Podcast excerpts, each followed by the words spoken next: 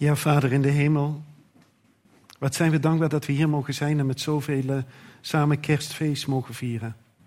En dat we na mogen denken over uw komst naar de aarde, Heer Jezus. We bidden, Heer, dat als we nu naar uw woord gaan kijken, in uw woord gaan lezen en het gaan overdenken, dat u tot onze harten spreekt. En dat u ons iets wilt laten ontdekken van de diepe waarheid en de diepe waarde van kerst. Zegen ons, Heer, en vul ons met uw geest. In Jezus' naam. Amen. We hebben er vanochtend al heel wat van mogen proeven. We zijn met kerst altijd wel in feeststemming.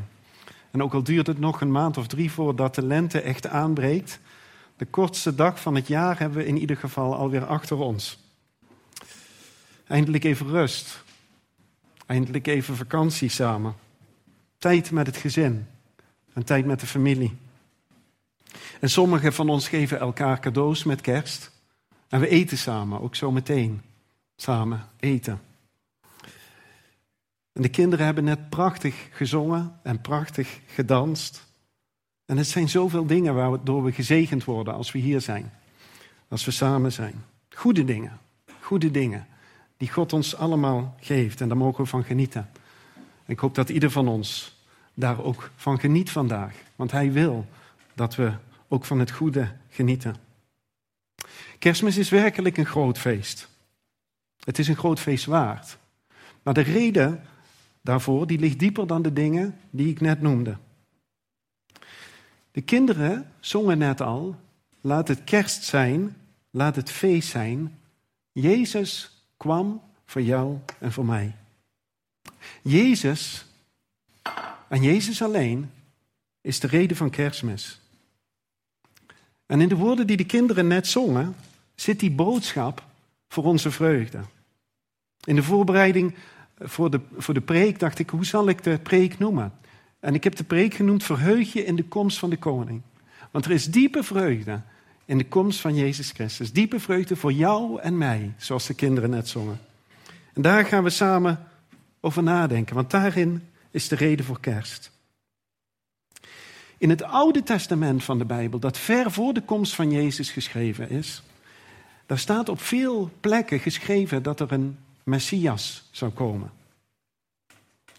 En sommige van die plekken die gaan we vandaag bekijken samen. Sommige van die plekken uit het Oude Testament. Dus die honderden jaren voor Jezus komst geschreven zijn. En de plek waar we in het bijzonder bij stil zullen staan vanochtend is een plek, is een vers in Zacharia. En Zacharia was een profeet die al 500 jaar voor Christus leefde. Vijf eeuwen voordat Jezus naar de aarde kwam, leefde hij. Was hij een profeet in Israël. En Zacharia die schrijft in Zacharia 9, vers 9 en 10b het volgende. Verheug u zeer, dochter van Sion. Juich, dochter van Jeruzalem. Zie, uw koning zal tot u komen, rechtvaardig. En hij is een redder, arm en rijdend op een ezel, op een ezelsveulen, het jong van een ezelin. Hij zal vrede verkondigen aan de heidevolken. Zijn heerschappij zal zijn van zee tot zee, van de rivier de Eufraat tot aan de einde der aarde. En aan de hand van deze twee versen wil ik samen met jullie nadenken over de volgende drie dingen. Wie is deze koning waar Zacharia over spreekt? En wat lezen we daar nog meer over, over deze koning in het Oude Testament? Het tweede is, wat weten we van zijn komst? Wat weten we van de komst van deze koning? Hoe zou de komst eruit zien? En is die komst ook maar de enige komst? Of is er nog een andere komst van diezelfde koning? En dan het derde punt is, als we bij deze twee hebben stilgestaan, is van vrede naar grote vreugde. Dus hoe kunnen we dan deze vrede en grote vreugde ervaren? We lazen net in Zacharia 9, vers 9 het volgende al. Verheug u zeer, dochter van Sion. Juich, dochter van Jeruzalem. Zie, uw koning zal tot u komen, rechtvaardig. En hij is een redder, arm en rijdend op een ezel, op een ezelsveulen, het jong van een ezelin. Wat voor een koning is dit? Een koning die enerzijds rechtvaardig is, maar ook een koning die arm is en rijdt op een ezel. Welke koning die arm is, is het vernoemen waard. Het boek Zacharia maakt deel uit van het Oude Testament, zei ik net al. En in het Oude Testament vinden we heel veel profetieën over iemand die komen zal. Sommige mensen hebben ze geteld en ze zeggen dat het er ruim 300 zijn. En al die 300 profetieën, die honderden jaren voor de komst van Jezus geschreven zijn, die staan daar in het Oude Testament. Ze schrijven en ze over en ze wijzen naar één. Eén die zowel koning is als rechtvaardig. Hoe vaak komt dat nog voor? Dat er over een koning gezegd wordt, überhaupt dat die rechtvaardig is. Alleen al die combinatie is zeldzaam. En dat is de enige profetie die we nu lezen. Dan hebben we nog niet al die andere profetieën daarbij opgeteld. En het is een koning die komt op een ezel en die redt. Maar wat zijn dan die andere profetieën in het Oude Testament? Wat lezen we nog meer in het Oude Testament over deze koning die komen zal? Het boek dat mogelijk de meeste en bekendste profetieën over de komst van Jezus heeft, is Jezaja. En daar wil ik een stukje met jullie uit lezen. Jezaja die schrijft zijn boek nog 100 jaar voordat Zacharia schrijft. Dus 600 jaar voor de komst van Jezus. En Jezaja die schrijft het volgende. Daarom zal de Heere zelf u een teken geven. Zie, de maagd zal zwanger worden. Ze zal een zoon baren en hem de naam Immanuel, wat betekent God met ons, geven. Want een kind is ons geboren, schrijft uh, Jezaja dan later. Want een kind is ons geboren, een zoon is ons gegeven. En de heerschappij rust op zijn schouder. En men noemt zijn naam. En let op de namen die dat kind gegeven worden. Wonderlijk, raadsman, sterke God, eeuwige vader, vredevorst. En aan de uitbreiding van deze heerschappij en aan de vrede zal geen eind komen. Jezaja vertelt op andere plekken in zijn boek nog veel meer over de komst van deze koning. Van deze die ook niet alleen koning genoemd wordt, maar ook sterke God en eeuwige vader. Hij vertelt dat de geest van God op diegene zal rusten. Hij vertelt dat deze koning afgewezen zal worden door zijn eigen volk. Hij vertelt dat deze koning zonder zonde zal zijn. Ook vertelt hij dat hij beschuldigd zal worden door zijn eigen volk en dat hij zichzelf niet zal weren als hij beschuldigd wordt. Verder lezen we ook nog in Jezaja dat hij zonder zonde zal zijn. Dat hij geslagen zal worden. Dat hij bespuugd zal worden en gegezeld zal worden. En dan zal hij gedood worden om de overtredingen van anderen. En hij zal de straf dragen waardoor mensen vrede mogen ontvangen. Al deze dingen vinden we alleen al in het boek Jezaja. En nog veel meer. En in totaal 300 profetieën in het hele Oude Testament. Over één die over honderden jaren komen zal gaan. Hij zal onze pijn en onze smarten dragen. Door zijn striemen zal er genezing zijn van zonde. En samen met misdadigers wordt hij gedood, zal hij sterven. En in het graf van een rijke wordt hij gelegd. En hij zal opstaan uit de dood. En nadat hij sterft, zullen grote aantallen mensen hem volgen. Al deze dingen staan in Jesaja. 600 jaar voor de komst van Jezus wordt dit al allemaal over hem verteld. En daarnaast zijn er profetieën, zoals de tekst die we vandaag lezen in Jesaja 9, vers 9. Zie, uw koning zal tot u komen, rechtvaardig en hij is een redder, arm en rijdend op een ezel, op een ezelsveulen, het jong van een ezelin. Wat een koning is deze? Raadsman, sterke God. God die naar de aarde zelf komt, die mens wordt, die de mens zoekt en uit liefde voor de mens deze dingen doet. Wat een koning is deze. Wat een koning is deze. En toch zo'n machtige koning. Zo'n grote koning. Over hem wordt gezegd dat hij arm is. En rijdt op een ezelsveulen. En dan lezen we dat aan, de eind, aan het eind van zijn heerschappij geen einde zal komen. Zelfs degenen onder ons die de Bijbel niet goed kennen, die zullen zeggen, ja, maar dit kan toch niet anders zijn dan dat dit over Jezus gaat. Dat kan toch niet anders. En dat is ook zo. Het gaat over niemand anders dan Jezus in deze profetieën. Over niemand anders dan Hem. Het is niet te ontkennen. We hebben een, jaar, een aantal jaren geleden met de tieners een studie gedaan. waarin verteld werd over de kans dat alle profetieën. die in het Oude Testament staan. in één persoon vervuld zouden worden. In één persoon. En toen. Uh, nu is kansberekening niet mijn favoriete bezigheid en ik denk dat dat voor de meesten onder ons niet zo is. Maar ik vond dit en wij vonden dit wel heel erg interessant om te lezen. En wat daar verteld werd, is dat die kans minder dan 1 op 10 tot de macht 17 was. Dus een, een, eh, een, een 1 met 17 nullen. Dat dat, zo klein is die kans. Minder dan 1 op een 1 met 17 nullen. Een onmogelijk kleine kans. En toch worden al deze dingen vervuld in één man, in één persoon. In God die mens wordt en die naar de aarde komt. En zijn naam is Jezus Christus. Al deze dingen worden in Hem vervuld. En nu kijken we 2000 jaar later terug en zien we, daar is die koning. Daar is die koning waar honderden jaren lang over gesproken wordt. Waar Mozes al over schreef, 1400 voor Christus, en waar Zacharia als een van de laatste profeten, 500 voor Christus, ook over spreekt.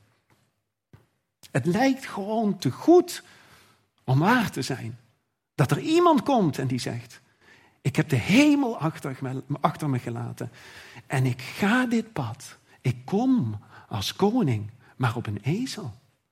Ik kom als koning, maar om te dienen. En ik kom als koning, omdat ik jullie wil verzoenen met mijn Vader in de hemel. Hij is die sterke God en die rechtvaardige koning. Hij is die arme die op de ezel Jeruzalem binnenreed. Hij is het die in Bethlehem geboren is. Hij is het die de straf over de zonde aan het kruis heeft gedragen.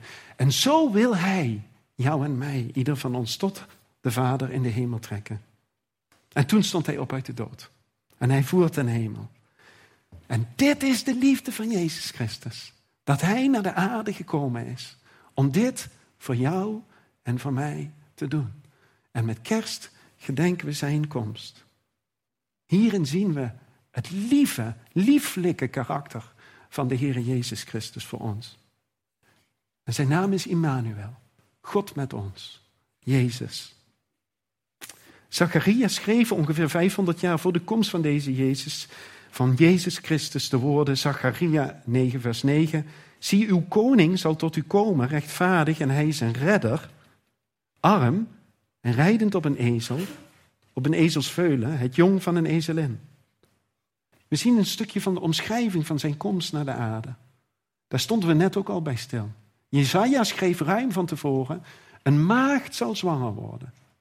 Er staat in de Bijbel, hij zal in Bethlehem geboren worden. Hij zal van de stam van Juda zijn.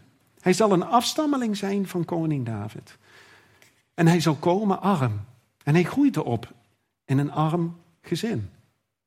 In het gezin van Jozef en Maria. Daarin lezen we veel van zijn komst. En ondanks dat hij Gods zoon is, ondanks dat hij de koning der koningen is, komt hij in nederigheid en als een leidende dienstknecht voor jou en mij. Maar zijn eerste komst, waar we vandaag bij stilstaan, verwijst ook over iets wat nog komen gaat. Hij vertelt dat, hij, dat er nog iets gebeuren zal. Vlak voordat Jezus gearresteerd wordt. Vlak voordat hij gekruisigd wordt. Is hij samen met zijn discipelen en vertelt hij aan zijn discipelen over alles wat er gebeuren zal als hij er, nog, als hij er niet meer is. Hij zegt de onrust in de wereld zal toenemen. Iemand uit de gemeente kwam vanmorgen naar me toe. Hij zei: Gezegend kerstfeest. We mogen elkaar vrede wensen in deze tijd van onrust. Er is onrust in de wereld. En Jezus zei: De onrust zal toenemen. Hij zei: Mensen zullen alleen nog maar aan zichzelf denken. Natuurrampen zullen elkaar opvolgen.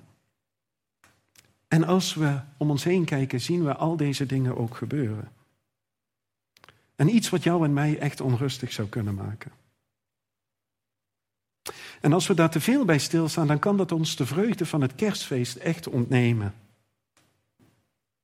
Maar Jezus houdt het daar niet bij. Hij stopt niet bij het zeggen dit gebeurt er en dat gebeurt er.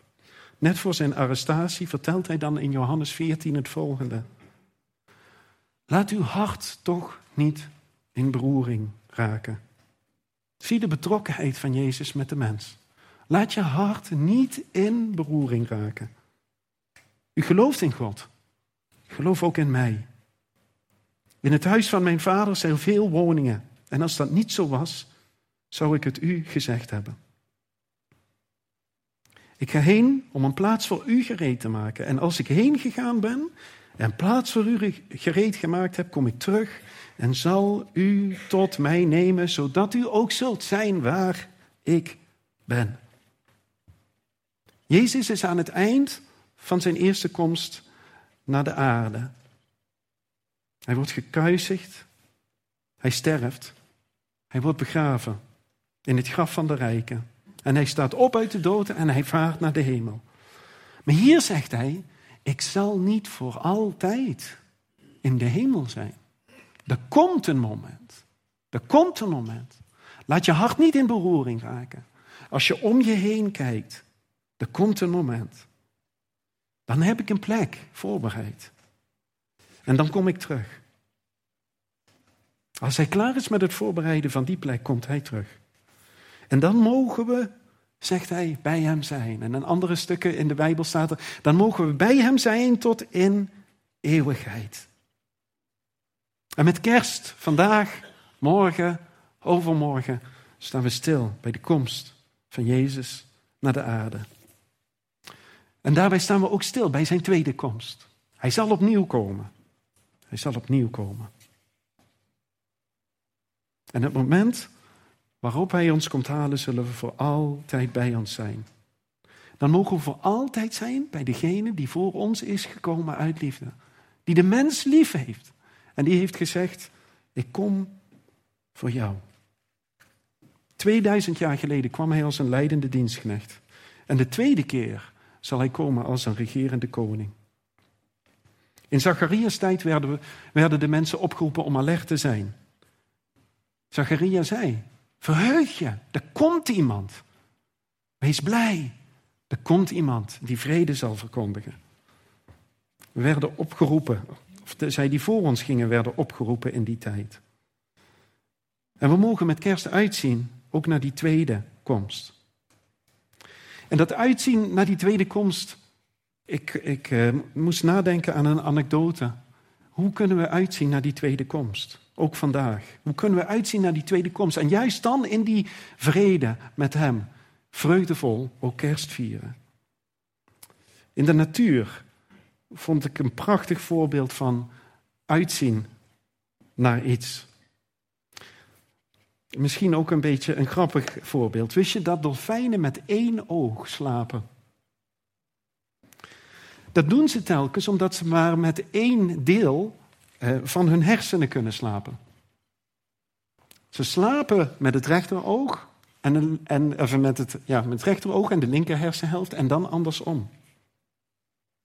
Ze moeten namelijk bewust zijn om te kunnen ademen, want het zijn zoogdieren. Ze moeten boven het water uitkomen. Als ze allebei de ogen dicht zouden doen, zouden ze verdrinken. Zouden ze sterven, dolfijnen. Ze moeten voortdurend één oog open houden. En doen ze dat niet, dan overleven ze niet. Ze moeten een oog open houden. Ze moeten voortdurend wakker blijven.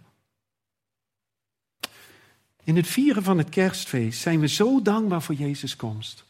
En zien we uit naar zijn komst en houden we onze ogen open. En zeggen we, Heer Jezus, ik wil mijn ogen open houden, want ik weet dat u terugkomt. De vreugde en het feest van kerstfeest is omdat Hij voor ons gekomen is. En dat Hij ons verzoend heeft met de Vader. En dat er een moment zal komen dat Hij terugkomt. En ons met Hem naar de Vader zal brengen. En daarvoor houden we ons oog open. Houden we ons oog gericht op Jezus, op Zijn wederkomst. Hij riep zijn discipelen ertoe op en zei: Wees niet bezorgd. Wees niet bezorgd. Houd vast. Houd je oog op mij gericht.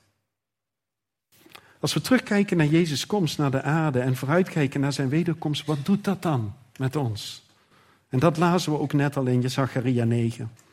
Verheug u zeer, dochter van Sion. Juich, dochter van Jeruzalem. Zie, uw koning zal tot u komen, rechtvaardig en hij is een redder. Hij zal vrede verkondigen aan de heidevolken. Zacharia zegt, verheug je zeer. Wees blij. Wees blij. Want Jezus heeft vrede verkondigd voor jou en voor mij. En het woord dat Zacharia hier gebruikt is het Hebreeuwse woord shalom. Shalom. Shalom betekent veel meer dan alleen vrede, betekent veel meer dan alleen geen oorlog. Volgens de Bijbel kan shalom niet samengaan met zonde. Er is geen shalom, geen vrede, als er zonde is. Shalom betekent politieke, sociale en godsdienstige vrede. Een vrede die zo allesomvattend is, dat het ons onvoorstelbare vreugde met zich meebrengt. Dus ons Nederlandse woord vrede is eigenlijk een beetje karig, een beetje ontoereikend als je het hebt over dit woord, shalom, wat shalom betekent. En ieder van ons die moeite kent in relaties, weet hoe kostbaar vrede is. We lijden eronder als er geen vrede is in relaties die ons dierbaar zijn. Dat doet ons verdriet. En God heeft ons gemaakt als schepselen op basis van relaties. Wij leven op basis van relaties. We werken op basis van relaties. We bestaan op basis van relaties. Relaties zijn ontzettend kostbaar voor ons. En we verlangen naar vrede in relaties. Soms komt die vrede, en soms ook niet. En als we dat ervaren, dan voelen we onze eigen tekortkomingen en de tekortkomingen van anderen. We willen graag vrede in relaties, maar het lukt ons soms niet. En God heeft ons naar zijn beeld gemaakt. God is een God van relaties. Hij is een God van relaties. De Bijbel laat ons zien dat God ons gemaakt heeft om in een diepe relatie allereerst met Hem te leven. In een diepe relatie met Hem. Niet om zomaar over Hem te horen, niet om zomaar Zijn naam te gebruiken, maar echt, Hij wil ons bij Hem hebben. Hij nodigt ons uit om bij Hem te zijn. En deze relatie die we met Hem mogen hebben, die overstijgt alles. Het is beter en meer dan alles. En het is ten diepste waar ieder mensenhart naar verlangt. Ieder mensenhart. Van alle acht miljard. En vaak zoeken we het, zoeken we om ons hart met die, leegte, met die leegte die we in ons hart ervaren, om die te vervullen. Maar die leegte, die kan alleen Jezus Christus vervullen. Alleen Hij kan die leegte in mijn hart, in ons hart vervullen. Maar we zeggen net dat shalom en, en zonde niet samen kunnen gaan. Er is een scheiding tussen God en de mens. En de oplossing voor die scheiding, het herstel van die relatie, is het offer van Jezus aan het kruis. Jezus is vrijwillig naar de aarde gekomen om deze straf voor jou en voor mij te dragen. Dat heeft hij aan het kruis gedaan. Ik wil nog naar één profetie samen met jullie kijken in Jesaja. Uh, in Jesaja. En Jesaja, ik zei het u net, is 600 jaar voor de komst van Jezus geschreven. En dit hoofdstuk in het Oude Testament is zo impactvol dat toen Jezus eenmaal opgestaan was uit de dood, dat de Joden sindsdien besloten hebben, en nu nog steeds 2000 jaar lang, dit hoofdstuk in het hele Oude Testament niet lezen. Ieder hoofdstuk in het Oude Testament wordt gelezen, maar ieder jaar slaan ze dit hoofdstuk over, omdat het Jezus laat zien. En Jesaja 53 zegt het volgende. Maar hij is om onze overtredingen verwond, om onze ongerechtigheden verbrijzeld. De straf die ons, en hier komt het woord weer, de vrede aanbrengt, was op hem. De straf was op Jezus en daardoor is er vrede voor ons. En door zijn striemen is er voor ons genezing gekomen. Wij dwaalden alle als schapen. Wij keerden ons ieder naar zijn eigen weg. Maar de Heer heeft de ongerechtigheid van ons allen op, op hem doen neerkomen. De straf die jou en mij toekomt, die wist op hem. De straf die ons tevreden aanbrengt, was op hem. En net als in Zacharias zien we hier weer dat woord vrede, het woord shalom. Precies hetzelfde woord. Jezus is gekomen om die straf voor ons te dragen. En voor ons te sterven, zodat Hij die diepe, onaflatende, overvloedige vrede in ieder mensenhart wil geven. Vrede met God. Er staat geen zonde meer. Er staat niets meer tussen God en de mens in. Als we dit geloven, geloven we dit. Geloof dit. Geloof dat Hij de relatie tussen jou en God wil herstellen. Hij wil de relatie tussen ons en God herstellen. En hij wil ons in diepe vrede met de Vader brengen. Een vrede die alles overstijgend is. Een vrede die God aanbiedt aan ieder die het wil geloven en die alles te boven gaat. Een vrede die helend is. Een vrede die genezend is. Een vrede die vreugde brengt. En God verzoent ons met zichzelf door zijn zoon Jezus. Hij is de koning die gekomen is naar de aarde. Dan, als we dit geloven, mogen we ons gekoesterd weten in zijn liefde. Hij weerhoudt niemand. Hij weerhoudt niemand die komt. Jezus, het lam van God dat wegneemt de zonde der wereld. Brengt verzoening met God. En daarmee vrede. En daarmee grote vreugde. Want als er zo'n vrede is, dan vult ons dat met blijdschap.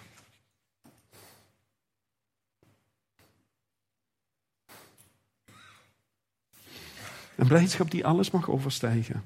Een vrede waardoor we blijdschap kunnen ervaren, ook als het onrustig is in de wereld om ons heen. Wat dat ook mogen zijn. En Zacharia die zei toen al dat de grote vreugde over Jezus zelf vanuit Jeruzalem tot aan de einde der aarde zou zijn. En nu leven we hier, 2000 jaar na Jezus en vandaag en morgen en overmorgen. Of we nou gaan naar de kleinste eilanden in de Indische Oceaan, het ver weg van al het vasteland, of dat we naar Australië gaan of naar Zuid-Amerika, overal ter wereld wordt vandaag en morgen en overmorgen kerst gevierd. Tot aan de einde der aarde. Ook die profetie van Jesaja over Jezus' regering op aarde is in vervulling. Vandaag, morgen en overmorgen vieren we kerst. Een innerlijke vrede en vreugde die God alleen kan en wil geven aan ons. En straks komt Hij ons halen. En daar zien we ook naar uit met kerst. Naar die tweede komst. De wederkomst. Laat het feest zijn. Laat het feest zijn. Want Jezus kwam voor jou en voor mij.